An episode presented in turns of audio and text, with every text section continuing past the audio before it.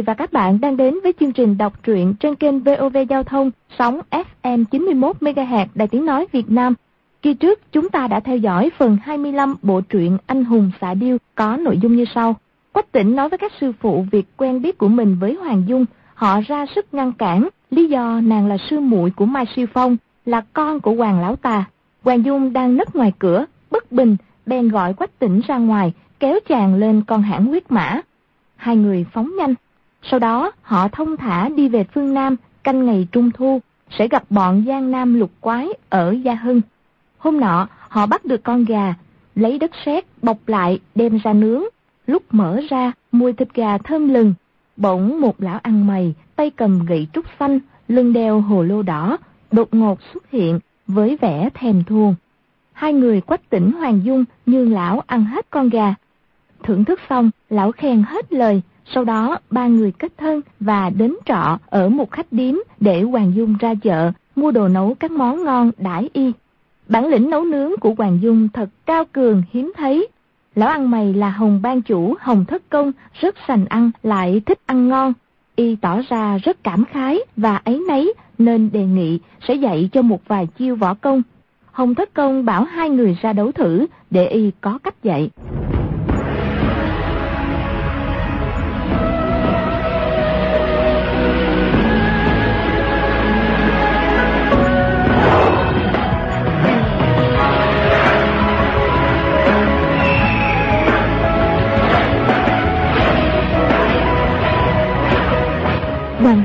Giật nảy mình, nghĩ thầm.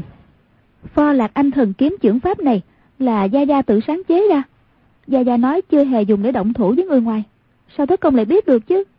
Bèn hỏi, thất công, người biết cha tôi sao?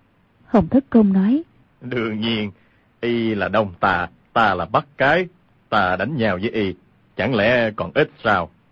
Hoàng Dung nghĩ thầm, y đánh nhau với cha mà rõ ràng chưa bị giết chết.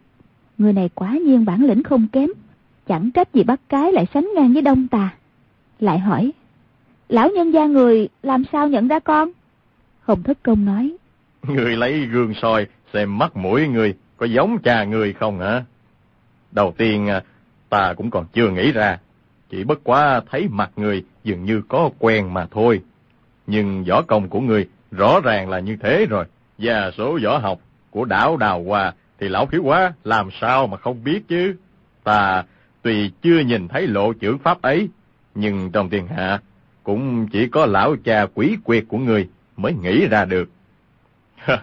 Hai món nhà ai sáo ngọc nghe mai rụng, canh hảo cầu gì đó, nhất định là do cha ngươi đặt tên.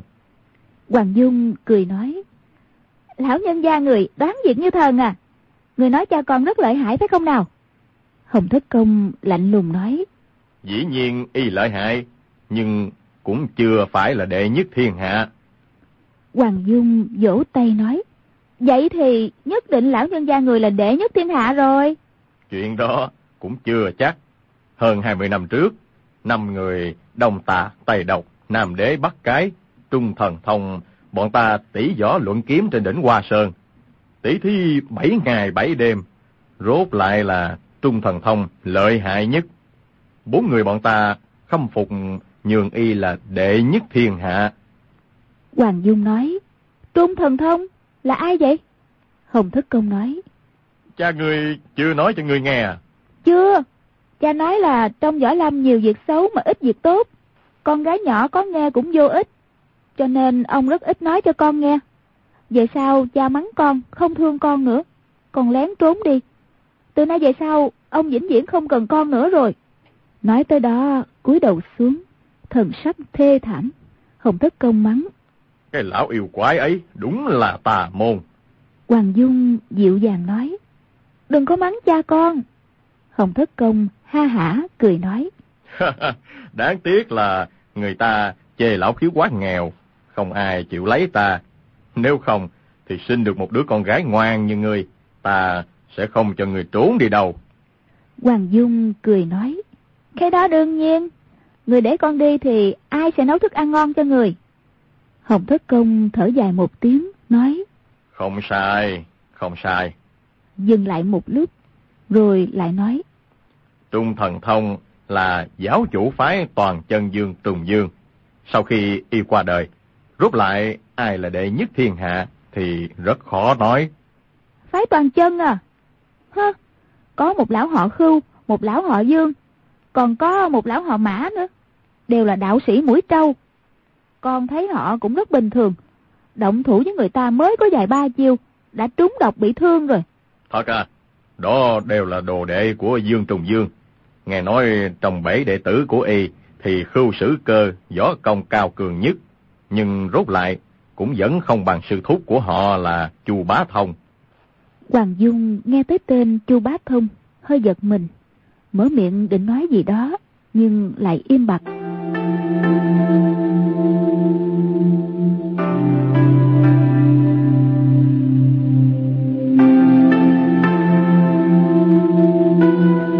Quách tỉnh nãy giờ ngồi bên cạnh nghe hai người trò chuyện. Lúc ấy nói chen vào. Đúng, Mã đạo trưởng có nói tới sư thúc của họ, nhưng không nói ra danh hiệu của vị đạo trưởng tiền bối ấy. hồng thức công nói Chu Bá Thông không phải đạo sĩ phái toàn chân, mà là người tục gia. Võ công của y là Dương Trùng Dương đích thân truyền thụ cho. Thằng ngốc nhà ngươi đầu óc tối tăm mà nhạc phụ của ngươi thông minh tuyệt đỉnh. E rằng y không thích người đâu. Quách tỉnh trước nay chưa nghĩ tới nhạc phụ của mình là ai. Lập tức lắp ba lắp bắp, không nói nên lời. Hoàng Dung cười khẽ nói. Cha của con chưa có gặp y. Lão nhân gia người mà chịu chỉ điểm cho y một ít công phu. Cha con nể mặt lão nhân gia người, nhất định sẽ thích y mà. Hồng Thất Công mắng. Con nhà đầu ngốc, công phu của cha chưa học được môn nào. Lão quỷ quái ấy, có thể nói là môn nào cũng biết. Ta không thích người ta nịnh hót tân bốc mình. Lão khiếu quá trước này không thu đồ đệ. Loại đệ tử ngu ngốc thế này thì ai mà thèm. Chỉ có người mới coi y là bảo bối, dùng hết tâm tư để mong ta dạy võ công cho thằng chồng ngốc của người. Lão khiếu quá không mắc lừa người đâu. Hoàng Dung cúi đầu, bớt giác đỏ bừng cả mặt, nàng không hề chuyên tâm học võ. Mình có cha võ công cao cường như thế, cũng chưa từng học cho tử tế. Tại sao lại muốn đi học công phu của Hồng Thất Công? Chỉ là thấy rõ nghệ của quách tỉnh không cao, mà sáu vị sư phụ của y cứ mở miệng thì mắng mình là tiểu yêu nữ. Lại vừa khéo gặp một cao nhân như Hồng Thất Công. Chỉ mong y dạy một ít võ công cho quách tỉnh. Để từ nay trở đi, quách tỉnh gặp sáu vị sư phụ và lão đạo mũi trâu khu sử cơ, cũng không cần phải sợ sệt gì lắm. Không ngờ Hồng Thất Công tham ăn tục uống, tự hồ ngu ngốc hồ đồ, nhưng tâm tư quả thật rất khôn ngoan. Đã nhìn thấy chỗ dụng tâm riêng của nàng. Chỉ nghe y choang choát chửi ầm lên một lúc, rồi đứng phát lên, nghênh ngang bỏ đi. Qua hồi lâu, Quách tỉnh mới nói, Dung Nhi, vị lão tiền bối này tính nết có chỗ khác người. Hoàng Dung nghe ngọn cây trên đầu, có tiếng động khẽ. Đoán Hồng Thất Công đã quay lại núp ở trên cây. Bèn nói, lão nhân gia người là một người rất tốt á. Bản lĩnh của y còn cao hơn cha ta nhiều. Quách tỉnh ngạc nhiên nói, Y chưa từng lộ công phu, làm sao cô biết được? ta nghe cha nói. Quách tỉnh nói, Nói thế nào? Hoàng Dung nói, cha nói á, hiện nay ở trên đời, người có võ công hơn được cha, chỉ có một mình cửu chỉ thần cái hồng thất công. Đáng tiếc là y hành tung vô định, không thể thường ở cùng một chỗ để rèn luyện võ công với y. Hồng thất công đi xa rồi, quả nhiên thi triển khinh công tuyệt đỉnh, theo ngọn cây phía sau vòng lại. Từ trên ngọn cây, nghe trộm hai người trò chuyện, định dò xét xem hai người này có phải là do Hoàng Dược Sư phái tới để học lén võ công của y không? Nghe Hoàng Dung nói tới lời cha nàng như thế, bất giác y nghĩ thầm. Hoàng Dược Sư ngoài miệng trước nay không hề chịu phục mình. Nào ngờ, trong lòng lại rất khâm phục mình. Y nào biết, đó toàn là Hoàng Dung bịa đặt ra. Chỉ nghe nàng nói tiếp. Công phu của cha, ta cũng chẳng học được bao nhiêu đâu. Chỉ trách ta trước nay ham chơi quá, không chịu ra sức. Bây giờ mai mà gặp được hồng lão tiền bối, muốn ông chỉ điểm cho một hai phần, há chẳng phải là còn hơn cha ta đích thân truyền thụ sao chứ? Nào ngờ ta không biết giữ miệng, ăn nói thất thố quá, làm lão nhân gia người tức giận rồi. Nói tới đó, ngạn ngào khóc lóc. Ban đầu vốn là khóc giả. Quách tỉnh dịu dàng an ủi vài câu. Nàng lại nghĩ tới việc mẹ mất sớm, cha ở xa. Lại lộng giả thành chân, nức nở, khóc lóc mười phần đau thương. Hồng Thất Công nghe thấy bất giác, nỗi lòng tri kỷ. Hoàng Dung khóc một lúc, sụp sùi nói. Ta nghe cha nói, võ công của Hồng Lão tiền bối, quả thật là thiên hạ vô song á. Cổ kim độc bộ, thậm chí dương trùng dương của phái toàn chân cũng phải úy kỵ ba phần luôn đó. Gọi là, gọi là... À, mà tại sao ta không nghĩ ra ha? Rõ ràng mới rồi ta còn nhớ mà. Ta là muốn xin ông ta dạy cho ngươi chính là trưởng pháp, gọi là gọi là... Thật ra làm sao nàng biết được? Chỉ toàn nói bừa, đoán mò. Hồng Thất Công trên ngọn cây nghe nàng vất vả nghĩ ngợi, quá thật không nhịn được. Bèn kêu lên. Là hàng long thập bát trưởng. Nói xong, nhảy xuống đất. Quách tỉnh và Hoàng Dung đều giật nảy mình, nhảy lùi lại mấy bước. Có điều, hai người cùng giật mình, thì một người là thật, còn một người là giả. Hoàng Dung nói, À ha, thất công, làm sao người biết nhảy lên cây vậy? Là hàng long thập bát trưởng, một điểm cũng không sai. Tại sao con không nghĩ ra ha? Cha thường nói tới, nói võ công mà bình sinh ông khâm phục nhất, chính là hàng long thập bát trưởng đó. Hồng Thất Công vô cùng vui vẻ, nói. Té ra, cha ngươi cũng chịu nói thật. Ta chỉ sợ sau khi Dương Trùng Dương qua đời, y lại tự coi mình là đệ nhất thiên hạ thôi. Rồi nhìn Quách Tịnh nói. Ngươi căn cơ kém xa con nhóc này, ngay cả quyền pháp cũng không bằng. Con nhóc, ngươi về khách điếm đi. Hoàng Dung biết y muốn truyền thụ quyền pháp cho Quách Tĩnh, mừng rỡ bỏ đi.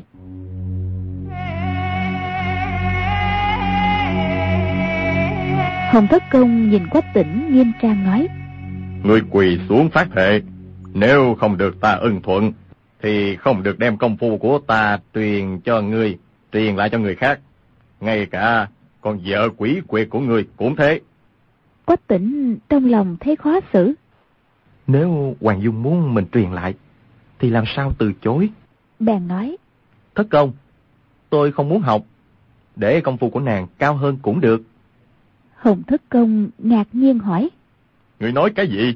Nếu nàng muốn tôi dạy, tôi không dạy lại có lỗi với nàng. Mà dạy lại thì có lỗi với người. Hồng Thất Công cười ha hả, nói. Thằng tiểu tử ngốc này, con mắt không sai. Nói một là một. Thế này nhé, ta dạy người một chiều kháng lòng hữu hối. Ta nghĩ lão hoàng dược sư kia rất tự phụ. Cho dù y có muốn cũng không thể lập tức học được bản lĩnh giữ nhà của ta đâu. Giả lại, lộ số võ học của y khác hẳn với ta. Ta không thể học võ công của y, y cũng không thể học chưởng pháp của ta. Nói xong, chân trái hơi khuỵu xuống, cánh tay phải cong vào trong. Chưởng phải dạch ra một vòng tròn, ao một tiếng, đẩy mạnh ra ngoài. Tay chưởng quát tới một cây tùng phía trước, rắc một tiếng, cây tùng theo tay gãy đôi. Quách tỉnh giật nảy mình. Quá thật không ngờ y trong một chiêu lại có được lực đạo mạnh mẽ như vậy. Hồng Thất Công nói. Cái cây là vật chết. Nếu là người sống, dĩ nhiên sẽ lùi lại. Học chiêu này thì chỗ khó nhất là làm sao để đối phương lùi không lùi được, tránh không tránh được. Người một chiều đánh ra, chát một tiếng, địch nhân cũng ngã xuống như cây tùng, là thành công. Lúc ấy, đem tư thế biểu diễn lại hai lần, lại chỉ cách giận kình, phát chiêu thu thế, giải thích rõ ràng một lượt. Tuy chỉ dạy có một chiêu, nhưng cũng mất hơn một giờ. Quách tỉnh tư chất ngu độn, nhưng nội công lại đã có căn cơ. Học lại võ công chiêu thức đơn giản mà kinh lực tinh thâm thế này vô cùng thích hợp. Lập tức ra sức tập luyện. Sau hơn 2 giờ đã hiểu được chỗ yếu quyết. Hồng Thất Công nói. Trưởng pháp của con nhóc kia hư chiều nhiều ngấp mấy lần thực chiều. Nếu người cứ xoay rối lên, theo y thị, thì không xong. Có mau cũng không mau được bằng y thị. Người cứ nghĩ sao, bấy nhiêu hư chiều nhất định, sẽ có một chưởng thật. Y thị đánh bao nhiêu chiều là giả, nhưng chiều ấy nhìn là giả. Y thị nhân lúc ngươi không ngờ sẽ đánh ra chiều thật đó.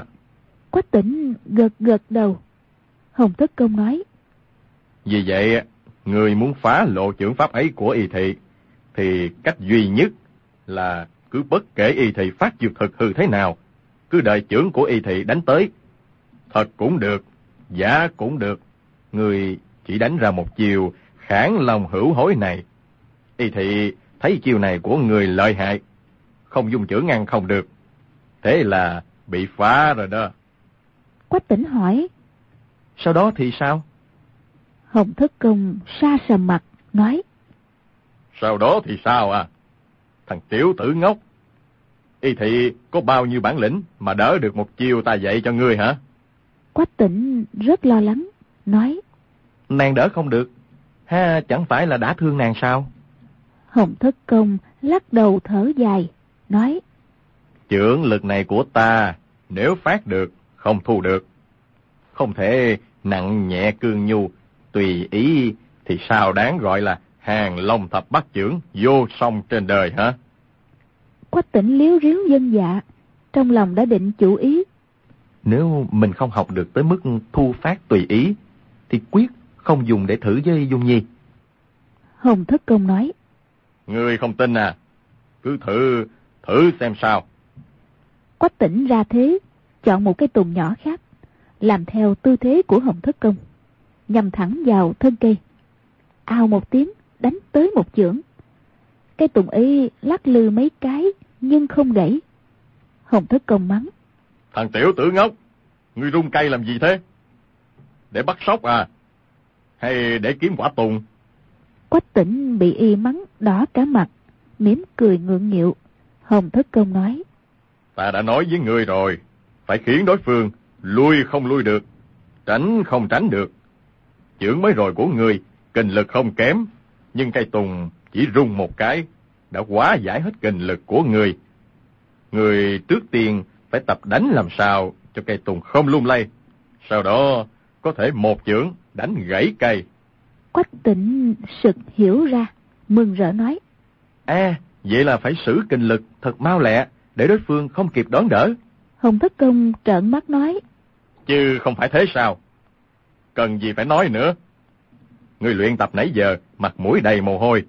Té ra, ngay cả một chút đạo lý thô thiện ấy, cũng mới nghĩ ra được. Đúng là mụ già ngu xuẩn. Lại nói. Chiều này gọi là kháng long hữu hối. Chỗ tinh yếu của trưởng Pháp không phải ở chữ kháng, mà là ở chữ hối. Nếu chỉ cần cương mãnh tàn độc, mãnh liệt lợi hại, thì ai có vài trăm cân sức lực lại không sử dụng được. Làm sao khiến Hoàng Dược Sư phải khâm phục. Kháng Long hữu hối đầy không thể lâu. Vì vậy, có phát phải có thù. Lực đạo đánh ra có 10 phần, thì lực đạo lưu lại phải có 20 phần. Ngày nào á, người lãnh hội được ý vị của chữ hối, thì một chiêu này kể như đã học được ba phần.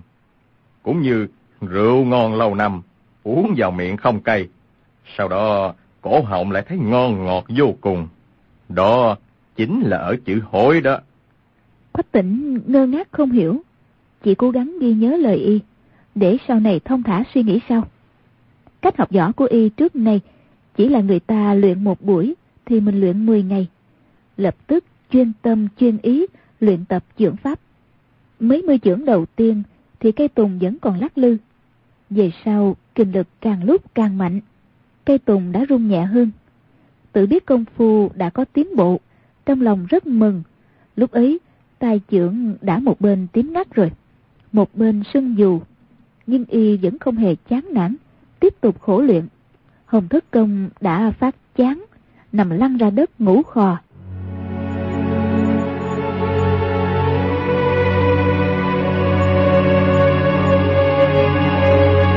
Quách tỉnh luyện tới đoạn cuối, tâm ý dần dần thông suốt, phát kình thu thế dần dần tới chỗ như ý. hít một hơi vào đan điền, đánh mạnh một chưởng, rồi lập tức thu kình. Cây tùng kia không hề động đậy. Quách tỉnh cảm mừng. Chưởng thứ hai theo cách thức ấy phát ra, nhân lực ở cạnh chưởng.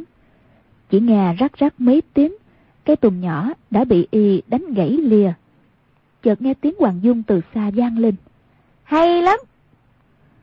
Chỉ thấy nàng cầm hai giỏ thức ăn thông thả đi tới. Hồng Tất Công mắt còn chưa mở, đã ngửi thấy mùi thức ăn, kêu lên. Thơm quá, thơm quá. Rồi nhảy bật dậy, giật giỏ thức ăn mở ra.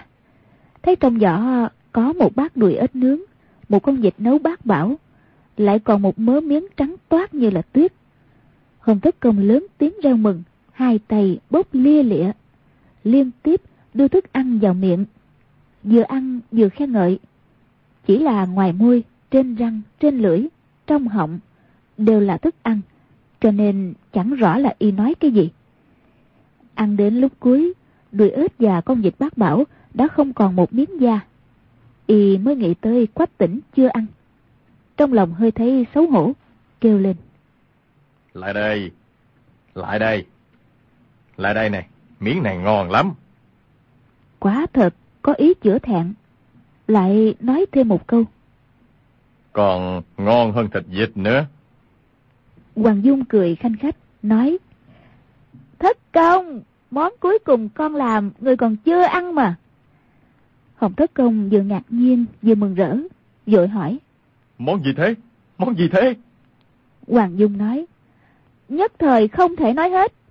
Ví dụ cải trắng xào, đậu hũ chân, trứng gà rán, thịt luộc thái mỏng. Hồng Thất Công là người sành ăn trên đời, hiếm có. Biết rõ là bậc cao thủ nấu nướng, thì càng là những món bình thường, càng biểu hiện rõ công phu kỳ diệu. Đạo lý ấy cũng giống như võ học, có thể trong chỗ bình đạm bộc lộ sự thần kỳ, mới có thể nói là thủ đoạn của bậc đại tôn sư trên đời. Nghe nàng nói như thế, bất giác vừa ngạc nhiên vừa mừng rỡ, trên mặt đầy vẻ lấy lòng, cười nói. Hay lắm, hay lắm. Ta đã nói là còn nhóc người ngoan lắm mà. Ta mua rau cải, đậu hũ cho người nấu được không? Hoàng Dung cười nói. Không cần đâu, người mua thì không hợp với ý của con. Hồng Thất Công cười nói. Phải, phải, người khác mua thì làm sao dùng được chứ? Hoàng Dung nói. Mới rồi con thấy y một chưởng đánh gãy cây tùng, bản lĩnh đã cao hơn con rồi.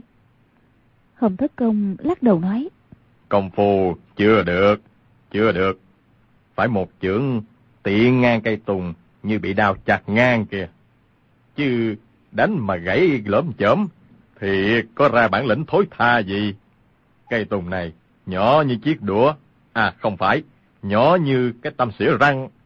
Công phu còn kém lắm. Hoàng Dung nói. Nhưng mà một cái chưởng ấy của y đánh ra, con đã không đỡ được rồi. Đều là người không có tốt. Sắp tới y khinh khi hạ hiếp con, làm sao con chống được? Hồng Thất Công lúc ấy đang ra sức lấy lòng nàng. Nghe nàng cưỡng từ đoạt lý, cũng chỉ còn cách nói xuôi theo. Thế theo người thì nên thế nào? Hoàng Dung nói. Người dạy con một chút bản lĩnh, phải hơn được y. Người dạy rồi, con sẽ nấu nướng cho người ăn. Hồng Thất Công nói. Được thôi, y chỉ học được một chiều. Muốn thắng y có khó gì. Ta dạy ngươi một bộ quyền pháp tiêu giao du. Vừa dứt lời, thân hình đã nhảy giọt lên, tay áo phất phơ. Tiếng đông lùi tây, thân pháp vô cùng khinh linh. Hoàng Dung trong lòng ngấm ngầm ghi nhớ. Khi Hồng Thất Công đánh hết lộ quyền pháp, thì nàng đã hiểu được một nửa. Sau khi y chỉ điểm đường lối cách thức, không đầy 2 giờ, nàng đã hiểu hết 36 chiêu quyền pháp tiêu giao du. Sau cùng, nàng và Hồng Thất Công đồng thời phát chiêu. Hai người sống vai cùng đứng, một người bên phải, một người bên trái, tiến lui lên xuống. Quả thật như một con én ngọc, một con ưng lớn chấp chới bay liện. Đánh hết 36 chiêu, hai người đồng thời rơi xuống đất, nhìn nhau bật cười. Quách tỉnh lớn tiếng khen hay. Hồng Thất Công nhìn Quách tỉnh, nói. Con nhóc này thông minh gấp trăm lần ngươi. Quách tỉnh lắc đầu nói. Bấy nhiêu chiêu thức biến hóa phức tạp như thế, mà nàng làm sao học được ngay? Lại còn không quên nhỉ? Mới rồi, tôi nhớ được chiêu thứ hai, thì quên chiêu thứ nhất rồi. Hồng Thất Công ha hả cười lớn, nói. Bộ quyền pháp tiêu giao du này, ngươi không học được. Cho dù cố chết nhớ được, thì đánh ra cũng không có chút gì là tiêu giao. Mặt mày nhăn nhó, tay chừng lóng ngóng, lại biến thành khổ não quyền. Quách tỉnh cười nói. Chứ không phải sao? Hồng Thất Công nói. Bộ quyền tiêu giao du này á là công phu ta luyện thời trẻ. Vì phù hợp với lộ số võ công vốn có của con nhóc này, nên mới đem ra dạy cho y thị. Chứ thật ra đã không còn hợp với võ công của ta. Trong mấy mươi năm này chưa lần nào ta sử dụng qua. Ý ở ngoài lời, rõ ràng muốn nói oai lực của quyền pháp tiêu giao du còn kém xa hàng long thập bát trưởng. Hoàng Dung nghe thấy lại rất vui mừng, nói Tất công, con lại thắng y, y trong lòng nhất định sẽ không thích đâu, người lại dạy cho y vài chiêu đi. Nàng học võ, chẳng qua chỉ là để dẫn dụ, chỉ muốn Hồng Thất Công dạy cho quách tỉnh nhiều hơn. Chứ nàng nếu thực sự muốn học, thì đã có cha ruột là bậc đại sư ở đó, muốn học cả đời cũng không hết. Hồng Thất Công nói, Thằng tiểu tử này ngốc lắm. Mới rồi ta dạy một chiêu, y còn chưa học xong. Nhưng tham ăn một chút không sao. Chỉ cần người nấu thêm vài món thật ngon cho ta ăn, thì ta có thể làm vừa ý người. Hoàng Dung cười khẽ nói, Được, con đi mua thức ăn đây. Hồng Tất Công ha hả cười lớn, quay trở về phòng. Quách tỉnh thì ở rừng tùng, khổ luyện đến tối mịt mới về. Đêm ấy, Hoàng Dung quả nhiên xào một bát cải trắng, chưng một đĩa đậu hũ cho Hồng Thất Công ăn. Rau cải chỉ có đọt non, dùng mỡ gà xào chân vịt, như thế cũng được. Nhưng đĩa đậu hũ kia mới không phải tầm thường. Trước hết là mổ một cái chân giò xấy ra, khoét 24 cái lỗ tròn, đem đậu hũ giò thành 24 viên, nhồi vào, rồi đem hấp lên. Đến khi chín, mùi thơm của thịt giò đã thấm vào đậu hũ. Cái chân giò thì bỏ đi không ăn. Hồng Cất Công ăn một miếng, tự nhiên vô cùng ngây ngất. Món đậu hũ này cũng có một cái tên đặt theo thơ đường, gọi là hầm bốn lỗ cầu trăng sáng chiếu. Nếu Hoàng Dung không có công phu gia truyền, lan qua phất huyệt thủ, mười ngón tay nhẹ nhàng, linh xảo, dẫn kình như có như không, thì chỗ đậu hũ tươi kia rời khỏi tay là nát bét. Làm sao có thể viên thành 24 viên tròn? Công phu này tinh tế khó khăn, thật không kém gì khắc chữ lên hạt gạo. Chạm hạt đào làm thuyền. Nhưng nếu cắt là miếng vuông, dễ thì có dễ, nhưng trên đời đâu có ai gọi miếng vuông là trăng sáng. Quách tỉnh và Hoàng Dung mấy hôm ấy theo hứng mà làm, mặc ý rong chơi. Trong khách điếm, cư ở chung một phòng, nhưng cũng quay quần với Hồng Thất Công, chia ra mà ngủ. Hồng Thất Công ngạc nhiên nói, Hai người các ngươi không phải là một cặp vợ chồng nhỏ sao? Sao không ngủ chung phòng? Hoàng Dung bấy lâu vẫn hì hì đùa giỡn với y. Lúc ấy bất giác đỏ bừng cả mặt, biểu môi nói, Thất Công, người còn nói bậy nữa, sáng mai tôi không nấu thức ăn cho người đâu. Hồng Thất Công ngạc nhiên nói, Cái gì? Ta nói sai à? rồi lập tức cười nói, Ta già nên hồ đồ mất rồi. Ngươi rõ ràng là khuê nữ, chứ không phải đã có chồng sao? Hai đứa nhỏ các ngươi tự ý đến ước chuyện chung thân, còn chưa được lệnh của cha mẹ, chưa có lời mai mối, chưa bái thiên địa. Nhưng không cần lo, lão khiếu quá ta sẽ làm mai cho. Nếu cha người mà không ưng thuận, lão khiếu Hoa sẽ đánh nhau với y bảy ngày bảy đêm. Không thắng không thôi, bắt y không đáp ứng không được. Hoàng Dung vốn đang lo lắng về chuyện ấy, sợ cha mình không thích quách tỉnh. Nghe câu ấy, bất giác trong lòng vui vẻ.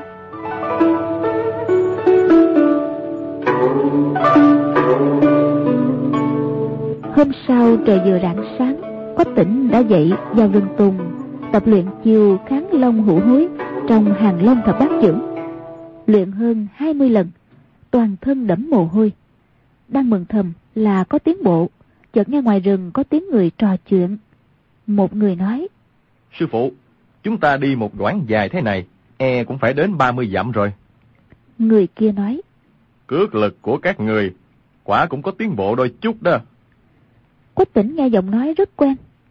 Chỉ thấy ngoài rừng có bốn người tiến vào. Người đi đầu Bạch Phát, Đồng Nhan. Chính là kẻ đối đầu lớn, sâm tiên lão quái lương tử ông. Quách tỉnh kêu khổ trong lòng, quay đầu bỏ chạy. Lương tử ông cũng đã nhìn thấy y, quát lên. Chạy đi đâu? Ba người đồ đệ sau lưng y thấy sư phụ đuổi địch nhân, lập tức chia ra ba phía chặn đường. Quách tỉnh nghĩ thầm. Chỉ cần chạy ra khỏi rừng tùng, về tới gần khách điếm, thì không còn sợ gì nữa. Bèn sải chân chạy mau. Đại đệ tử của lương tử ông chặn ngang đường rút của y. Song trưởng cùng dỗ ra. Quát lớn. Thằng tiểu tử, quỳ xuống mau. Thi triển đại lực cầm nã thủ pháp của sư môn ngoài cửa ải, chụp vào giữa ngực. Quách tỉnh ngực trái hơi rút lại, tay phải co vào trong. Chưởng phải vẽ một hình tròn, dù một tiếng đẩy ra. Chính là chiêu cán long hữu hối vừa học được. Tên đại đệ tử kia nghe trưởng phong rút lên, buông tay rút về đón đỡ. Chát một tiếng, cánh tay đã gãy.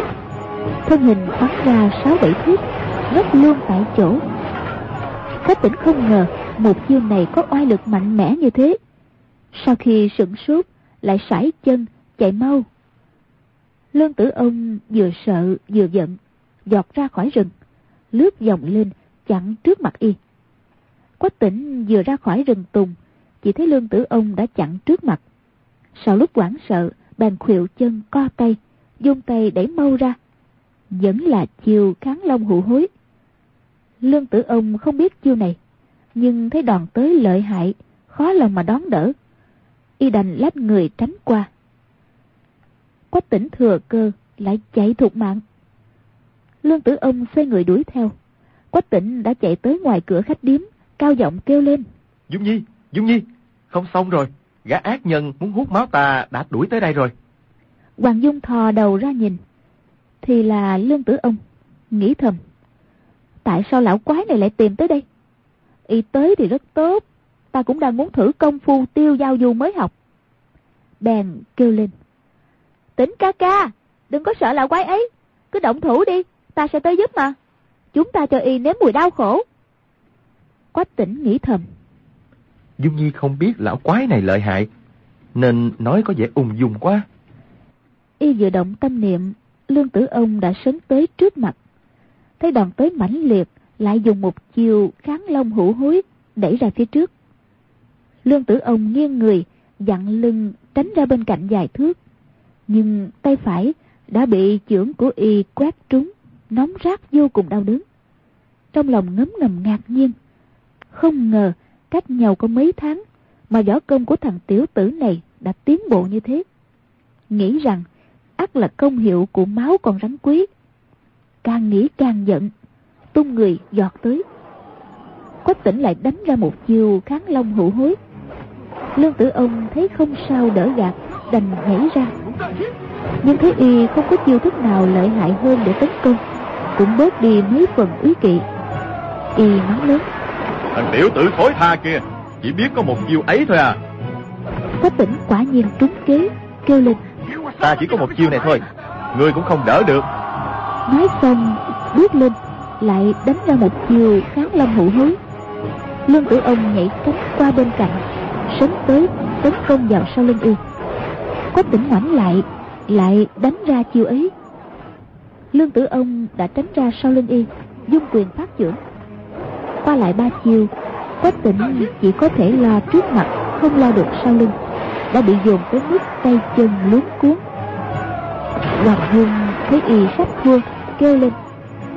Tỉnh ca ca, ta đã đối phó với y. Phi thân giọt ra, rơi vào giữa hai người. Chưởng trái chân phải, đồng thời đánh ra. Lương tử ông co người dung quyền, đánh lại hai chiêu. Quách tỉnh lui lại hai bước Đứng ngoài nhìn hai người đánh nhau. Hoàng Dung tuy học được quyền pháp tiêu giao du kỳ diệu, Nhưng mới học chưa thạo, Mà công lực rút lại vẫn thua lương tử ông rất xa. Nếu không dựa vào tấm diễn dị giáp trên người, Thì đã trúng quyền bị thương. Vừa đánh mất 36 đường quyền tiêu giao du, Đã không duy trì nổi nữa. Hai tên đồ đệ của lương tử ông Đỡ đại sư huynh bị thương Đứng cạnh xem đánh nhau. Thấy sư phụ dần dần thắng thế không ngừng hò hét trợ oai. Quách tỉnh đang định bước lên giáp công chợt nghe hồng thất công bên giáp kêu lên. Chiêu sao của y là ác cẩu làng lộ đó. Hoàng dung sửng sốt.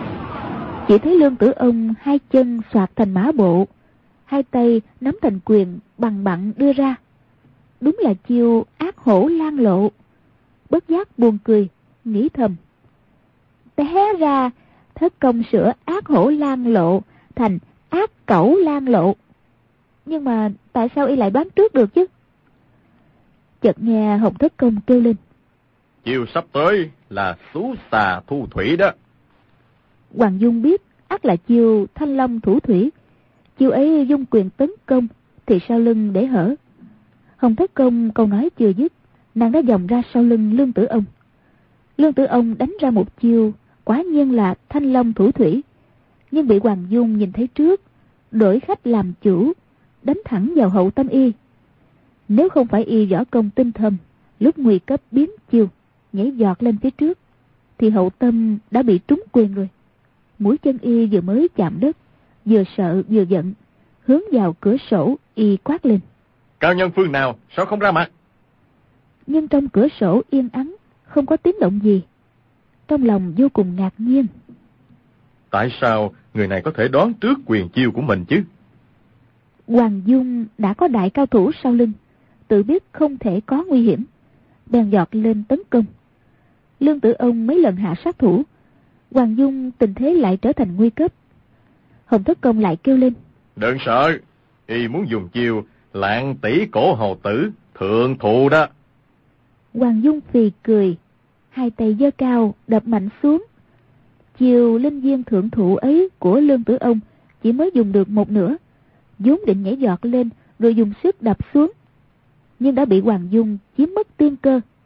Nhìn thấy tay quyền của đối phương đập tới nếu tiếp tục nhảy lên há chẳng phải tự giơ đầu ra cho tay quyền của nàng đập trúng sao? Chỉ đành lập tức biến chiêu. Nhưng lúc lâm địch chiêu thức của mình toàn bị đối phương nhìn thấy trước thì y không cần qua ba chiêu hai thức đã nguy tới tính mạng rồi. May là võ công của y cao cường hơn Hoàng Dung rất nhiều. Lúc nguy cấp vẫn có thể giải cứu mới không bị thương. Lại đánh nhau thêm vài chiêu, y nhảy ra khỏi dòng chiến, kêu lên.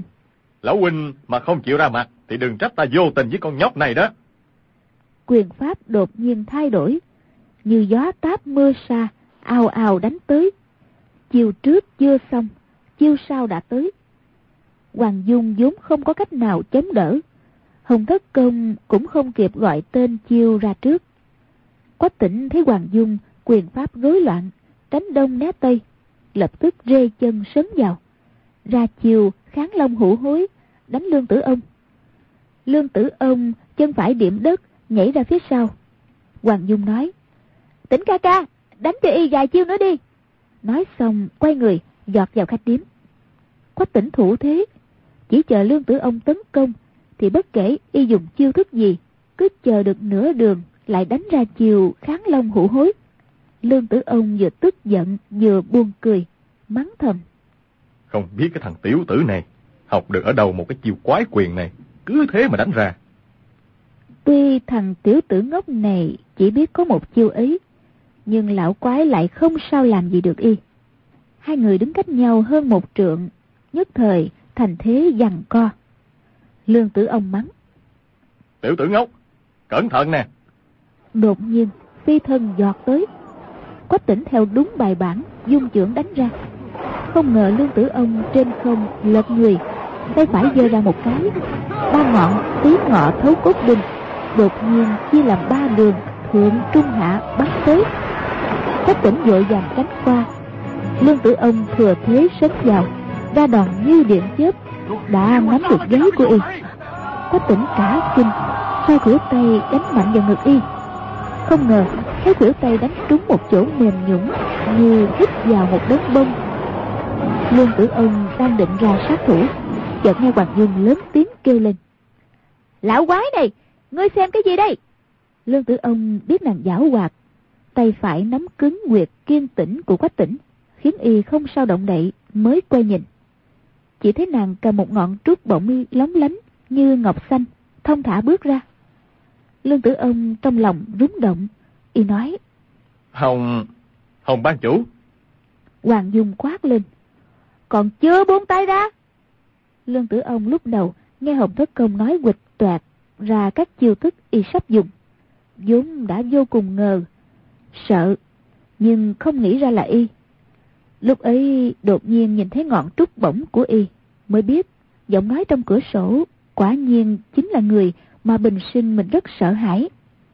Bất giác hồn phi phách tán rồi buông tay thả quách tỉnh ra.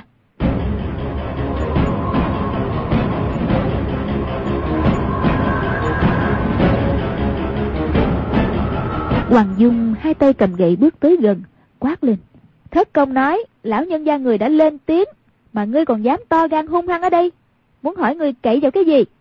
Lương tử ông hai chân khuỵu xuống, y nói. Tiểu nhân quả thật không biết Hồng ban chủ giá lâm tới đây. Tiểu nhân dù có lớn mật bằng trời, cũng không dám đắc tội với Hồng ban chủ. Hoàng Dung thầm ngạc nhiên, người này bán lĩnh lợi hại như vậy, sao vừa nghe tới tên thất công đã sợ cuốn lên như thế kia? Tại sao lại gọi y là Hồng ban chủ chứ? Nhưng trên mặt vẫn không động thanh sắc, quát lên. Ngươi muốn chịu tội gì? Lương tử ông nói. Xin cô nương nói tốt với Hồng ban chủ vài câu. Chỉ nói lương tử ông biết tội rồi. Chỉ xin Hồng ban chủ tha mạng. Hoàng Dung nói. Nói tốt một câu thì không sao. Chứ nói tốt vài câu thì hơi nhiều. Ngươi từ nay trở đi, vĩnh viễn không được làm khó hai người bọn ta nữa. Lương tử ông nói. Trước đây tiểu nhân không biết. Nhiều lần mạo phạm. Xin hai vị ra ơn hải hà. Từ nay về sau, tự nhiên không dám thế nữa. Hoàng Dung vô cùng đắc ý, cười khẽ một tiếng, kéo tay quách tỉnh trở vào khách điếm. Chỉ thấy Hồng Thất Công trước mặt co bốn bát thức ăn, tay trái cầm chén, tay phải cầm đũa, đang ngấu nghiến ăn uống, có vẻ thú vị lắm. Hoàng Dung cười nói, Thất Công, y quỷ ở ngoài kia không có dám động đậy. Hồng Thất Công nói, Ngươi đánh y một trận cho hả giận đi, y quyết không dám đánh lại đâu. Quách tỉnh cách sông nhìn ra, thấy lương tử ông quỳ thẳng trên mặt đất. Ba tên đệ tử quỳ sau lưng y, trông rất thiểu não. Trong lòng bất nhẫn, nói. Thất công, thôi tha y đi. Hồng thất công mắng. Chẳng ra cái gì cả. Y đánh người, chống đỡ không được. Lão tử cứu người, thì người lại muốn tha y. Như vậy là sao? Quách tỉnh không biết trả lời thế nào. Hoàng Dung cười nói để con đi ra đánh y. Rồi cầm ngọn trúc bổng bước ra khỏi khách điếm. Thấy lương tử ông đang cung cung kính kính quỳ ở đó. Mặt đầy vẻ sợ sệt. Hoàng Dung mắng. Hồng Thất Công nói, ngươi làm điều xấu xa bậy bạ. Hôm nay không giết ngươi là không được. Nhưng mà mai cho ngươi là quách ca ca có lòng tốt. Cầu tình cho ngươi suốt nửa ngày. Thất Công mới chịu tha cho ngươi đó. Nói xong giờ rút bổng lên Chát một tiếng Đánh vào mông y một cái Quát lên Cút đi Lương tử ông nhìn lên sông cửa sổ kêu lên Hồng tiền bối Tôi muốn gặp lão nhân gia người Để tạ cái ơn không giết Trong khách điếm vẫn yên ắng Không có tiếng gì Lương tử ông vẫn quỳ ở đó Không dám đứng lên Qua một lúc Quách tỉnh sải chân bước ra Xua tay hạ giọng nói Thất công ngủ rồi không được quấy rầy người. Lương tử ông lúc ấy mới đứng lên, căm hờn nhìn Quách Tỉnh và Hoàng Dung mấy cái, rồi mang đám đồ đệ bỏ đi. Hoàng Dung vô cùng vui vẻ, trở vào phòng, quả thấy Hồng Thất Công đang nằm phục trên bàn, ngáy khò khò. Lúc ấy bèn kéo vai ông ta một cái, kêu lên. Thất Công! Thất Công! Ngọn trúc bổng bảo bối này của lão nhân gia người, có pháp lực gì mà lớn lao quá vậy? mà người cũng không dùng nữa chẳng bằng cho con nha. Hồng Thất Công ngẩng đầu lên ngáp một cái, lại dặn dặn lưng, cười nói. Người nói, sao mà nghe dễ quá. Đó là thằng đầy tớ xin cơm của công công người đó. Đi xin cơm mà không có đã cẩu bổng, thì còn ra cái gì nữa? Hoàng Dung lằng nhằng không chịu, nói. Người là cao thủ, có công phu như vậy. Người ta chỉ nghe giọng người là đã sợ rồi. Cần gì ngọn trúc bổng này nữa. Hồng Thất Công ha hả cười nói. Con nhà đầu ngu ngốc. Người mau nấu cho Thất Công cái gì ngon ngon đi. Ta sẽ từ từ kể cho người nghe. Hoàng Dung theo lời, vào bếp nấu nướng ba món ăn nhỏ. Hồng tất Công tay phải cầm chén, tay trái cầm lấy một chiếc móng bò nướng, đưa lên miệng gặm, nói. Thường á, có câu, vật theo loại mà hợp. Người á, vì bày nên chia. Những kẻ tài chủ yêu tiền là một loại. Một trộm cướp đạo tạc ăn cướp tiền bạc của người ta là một loại. Đám khiếu quá tử bọn ta, xin cơm thừa canh cặn của người ta, cũng là một loại. Hoàng Dung vỗ tay kêu lên.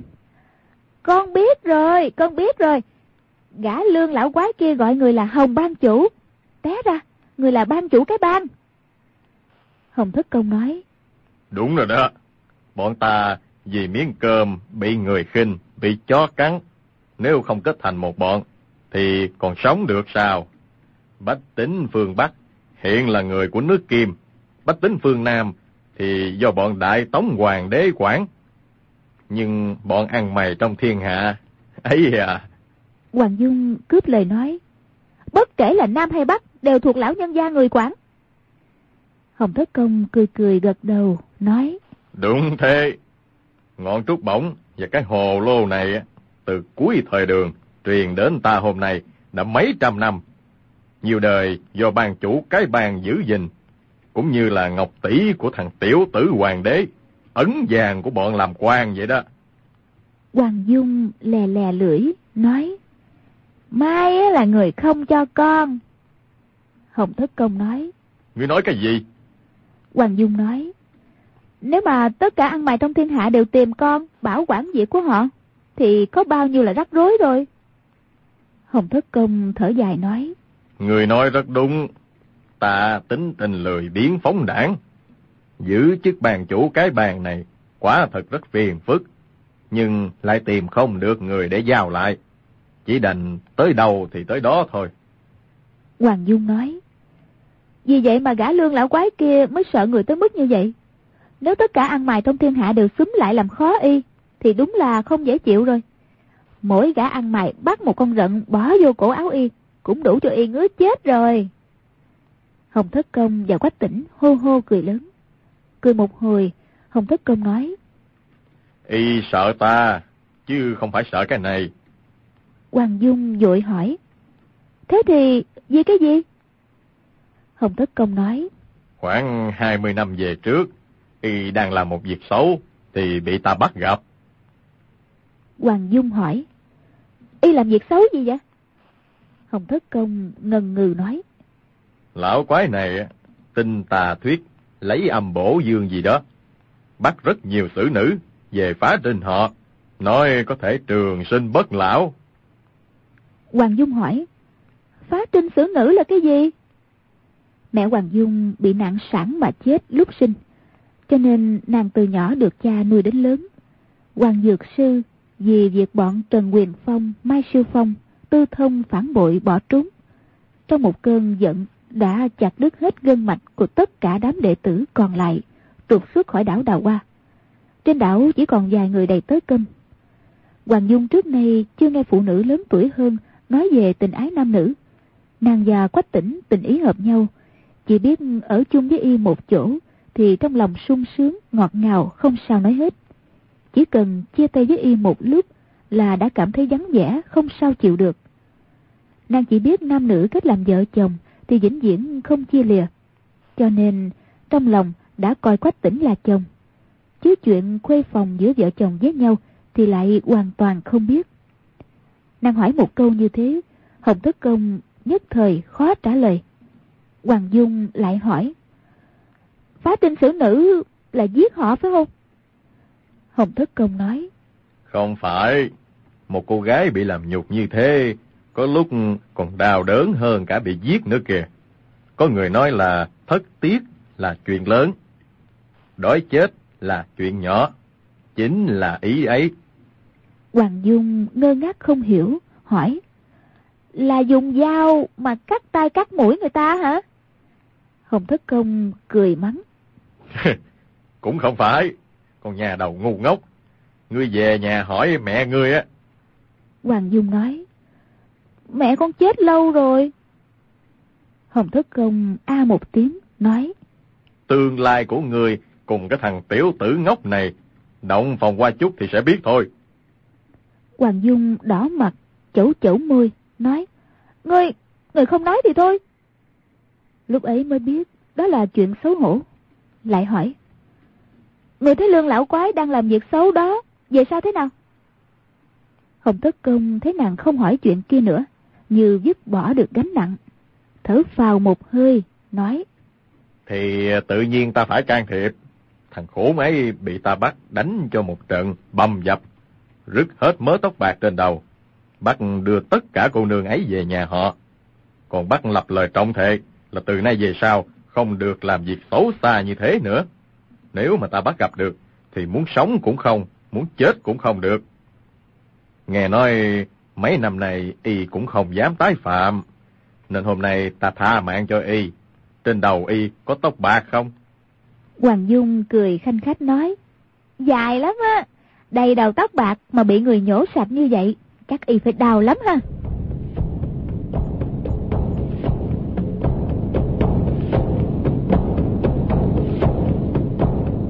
Ba người ăn cơm xong, Hoàng Dung nói, Thất công, bây giờ người có cho ngọn trúc bổng này con cũng không dám cầm.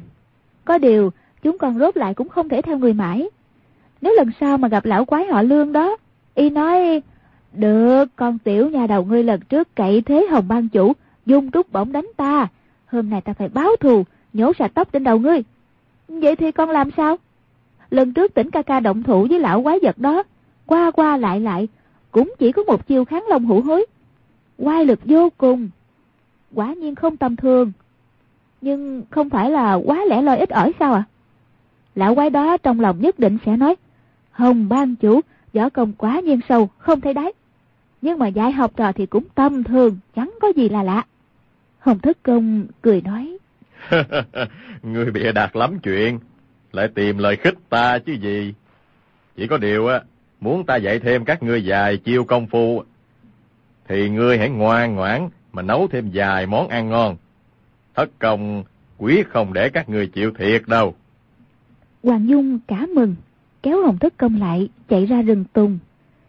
Hồng Thất Công đem chiêu thứ hai, phi long tại thiên trong hàng long thập bát trưởng, dạy cho quách tỉnh. Chiêu này giọt người lên không, từ trên đánh xuống, qua lực rất lớn. Quách tỉnh mất ba ngày mới học được. Trong ba ngày ấy, Hồng Thất Công lại ăn hơn mười mấy món trân hào mỹ vị. Hoàng Dung cũng không đòi y dạy công phu gì, chỉ cần y chịu hết lòng truyền thụ cho quách tỉnh là nàng đã vô cùng thỏa mãn. Như thế hơn một tháng, Hồng Thất Công đã dạy 15 chiêu trong hàng long thập bát trưởng cho quách tỉnh. Từ chiêu kháng long hữu hối cho tới chiêu long chiến ư giả. Hàng long thập bát trưởng này có thể nói là võ học tuyệt đỉnh trong võ công ngoại môn. Đúng là không gì cứng, không hất đi được. Không gì bền, không phá vỡ được. Tuy nhiên chiêu số có hạn, nhưng mỗi chiêu lại có quay lực rất lớn. Thời Bắc Tống, ban chủ cái bang Kiều Phong, lấy đó kịch đấu với hảo hán anh hùng khắp thiên hạ. Rất ít người có thể đỡ nổi ba chiêu hai thước, lưng lấy trên đời, quần hào bó tay. Chưởng pháp này truyền tới Hồng Thất Công. Năm xưa, y cùng bọn Dương Trùng Dương, quan Dược Sư, luận kiếm trên đỉnh Hoa Sơn đã thi triển. Bọn Dương Trùng Dương đều vô cùng khen ngợi. Y vốn muốn chỉ truyền hai ba chiêu cho quách tỉnh, thì đã đủ bảo vệ mình. Nào ngờ Hoàng Dung công phu nấu nướng, quả thật rất cao minh. Món ngon vật lạ một ngày lại thêm một tầng đưa ra, không hết. khiến y không sao bỏ đi. Ngày qua ngày đã truyền thụ tới chiều thứ 15. Quách tỉnh tuy ngộ tính không cao, nhưng chỉ cần học được một chút thì về sau có thể ngày đêm tập luyện, nhờ 15 chiêu trưởng pháp ấy trở thành đại hành gia. Chỉ là quả hầu còn kém, nhưng trong vòng một tháng, võ công trước sau đã khác hẳn nhau.